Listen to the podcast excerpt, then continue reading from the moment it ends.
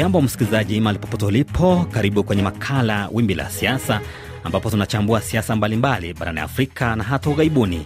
Hii leo tunaangazia nchi ya Kenya, ambapo jopo la maridhiano ambalo lilikamilisha vikao vyake mwishoni mwa wiki iliyopita kupunguza gharama ya maisha haikupewa kipaumbele kama ilivyotarajiwa na wengi nchini humo, huku afisi rasmi ya upinzani ikipigiwa upato. Na sasa hatua hiyo imeibua maswali mengi kuhusu uhalisia wa jopo hilo na sasa naungana na wachambuzi wa siasa kwa njia ya simu ili kujadili kwa undani mada hii. Maimuna Mwidau na Martin Andati ni wachambuzi wa siasa nchini Kenya.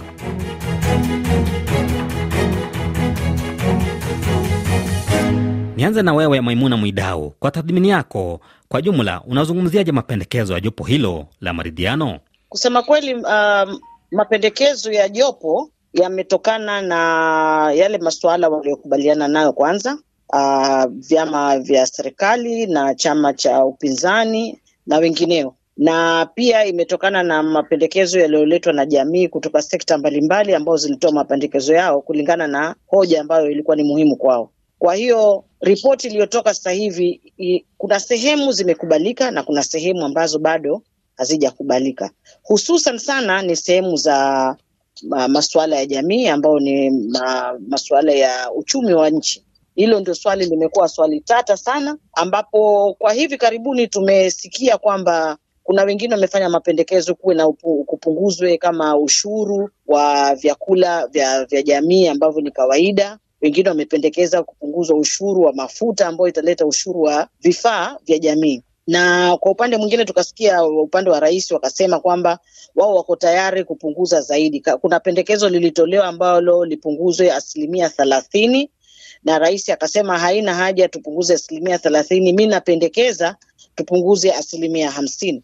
Sasa tukiangalia mazungumzo ni kana kwamba wanajaribu kupata mwelekeo ambao wote uh, viongozi wa serikali na viongozi wa upinzani wataweza kuridhiana na watakapokuwa wameridhiana, basi faida kubwa itakuwa kwa mwananchi. Nikisalia kwako Maimuna, mbona gharama ya maisha haikuangaziwa kama ilivyotarajiwa na wengi kwenye jopo hilo? Na, nafikiri tutaelewa kwamba swala hili kwamba lilikuja kisiasa kweli. Uh, swala la, la, la jamii ndo muhimu zaidi, lakini waliangazia zaidi masuala ya kisiasa ambayo yalikuwa na utata, na hata hili swala la mwisho ikawa ni kwamba lilisahauliwa na ikabidi uh, jopo lirudi tena kuweza ku, ku, kuangalia mbinu mwafaka ambao wanaweza kukubaliana.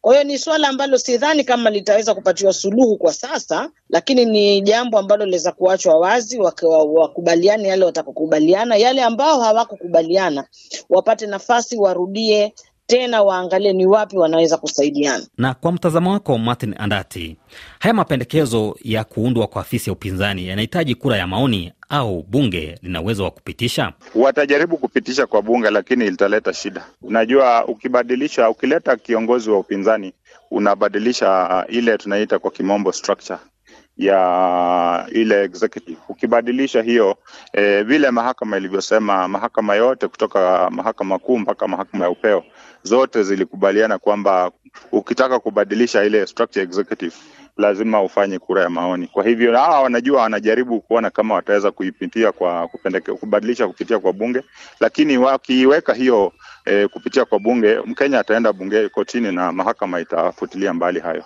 Naam, nirejelee kwako eh, bwana uh, Andati, iwapo upinzani utasalia uh, kusema unapigania gharama ya maisha kushuka, na tumeona hilo haliko kwa mapendekezo hayo, unaona kuwa upinzani tena utarejelea maandamano? E, si rahisi. Unajua wanajaribu sana e, kubeba mwananchi aende nao, lakini unajua akirudi kwa maandamano itamaanisha e, upande ule mwingine hautataka kuongea nao so na unajua ilikuwa mapendekezo kwamba baadhi ya haya masuala yakishakubaliwa waondoke kwa maandamano. Sasa wakirudi kwa maandamano itamaanisha kwamba ile goodwill, ile ile uaminifu ambao ulikuwekwa kati ya mirengo yote miwili umepotea na unaona kwamba hawa wenza wa upinzani wa Raila Odinga pengine wao wa, wana mtazamo upi kuhusu mapendekezo haya? Kuna mgawanyiko. Najua Uhuru Kenyatta, Martha Karua na Kioni yule Jeremia ambaye ni mbunge wa zamani ambaye ndio katibu mkuu wa Jubilee na Eugene Wamalwa ambaye ni kinara wa DAP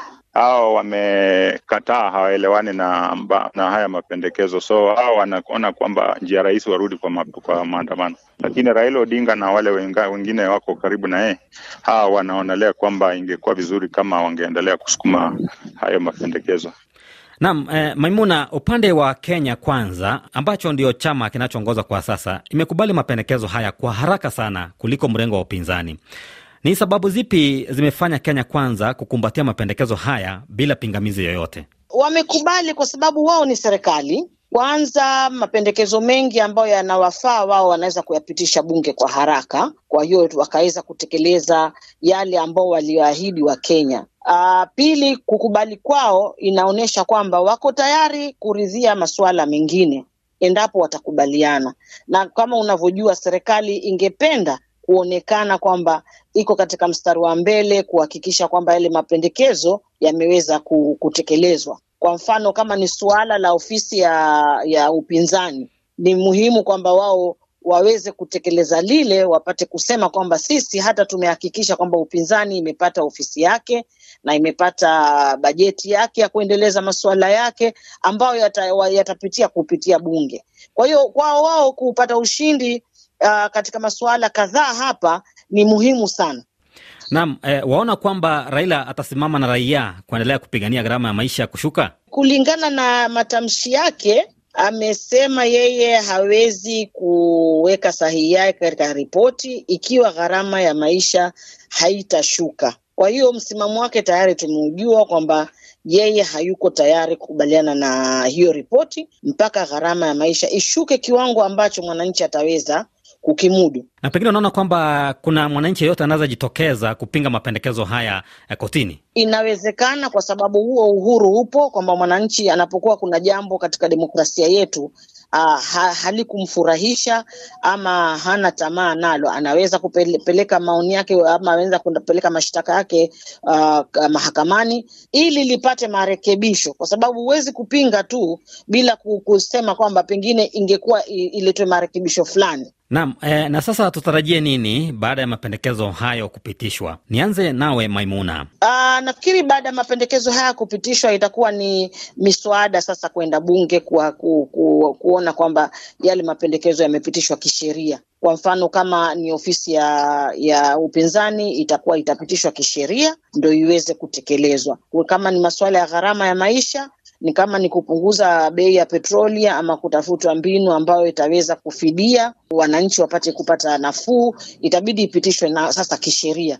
Itakapokuwa imemaliza kupitishwa kisheria, sasa itaweza kutekelezwa katika jamii. Na kwa mtazamo wako Martin Andati, kutakuwa na malumbano kiasi ya kisiasa, wako mahali pagumu, hatujui kwa ajili kama hawanarudi maandamano, sijui ni nini lingine wanaweza fanya. Unajua ni ni, ni, ni uamuzi mgumu, waamue kama wanachukua ile kiasi wanachukua, kisha wapiganie yale mengine, ama wakatae yote alafu wapoteze kila kitu. Na unajua Kenya Azimio wanasukuma hilo kwa ajili wanajua wasipoongelea hilo huenda wakapoteza ile ile hiyo uungwaji mkono ambao wanapata kutoka kwa wananchi. Kwa ajili hilo ndio suala ambalo wanaongelea, suala ambalo linaguza mwananchi wa kawaida. Sasa hawa walikuwa wanajaribu kusukuma kwamba wapunguze warudi kwa ile asilimia nane na pia walikuwa wanajaribu kusukuma suala la ile ushuru ule wa nyumba ile inaitwa housing levy wa, ya, asilimia moja nukta tano. E, unajua upande wa Kenya Kwanza umekataa kwa ajili unajua wako na shida na walikubaliwa na, na World Bank na IMF waliwaambia kwamba wakitaka kuwapatia pesa ambazo zitawasaidia e, waweze kulipa baadhi ya mikopo ambayo wako nayo na pesa ambayo inaweza kuwasaidia kushikilia uchumi, lazima watekeleze masuala fulani. Na kufikia hapo ndipo natamatisha makala haya ya Wimbi la Siasa na kushukuru msikilizaji pamoja na wachambuzi wetu Maimuna Mwidau na Martin Andati kutoka nchini Kenya kwa mchango wenu kwenye mada hii. Hadi wakati mwingine, mimi ni Victor Muturi.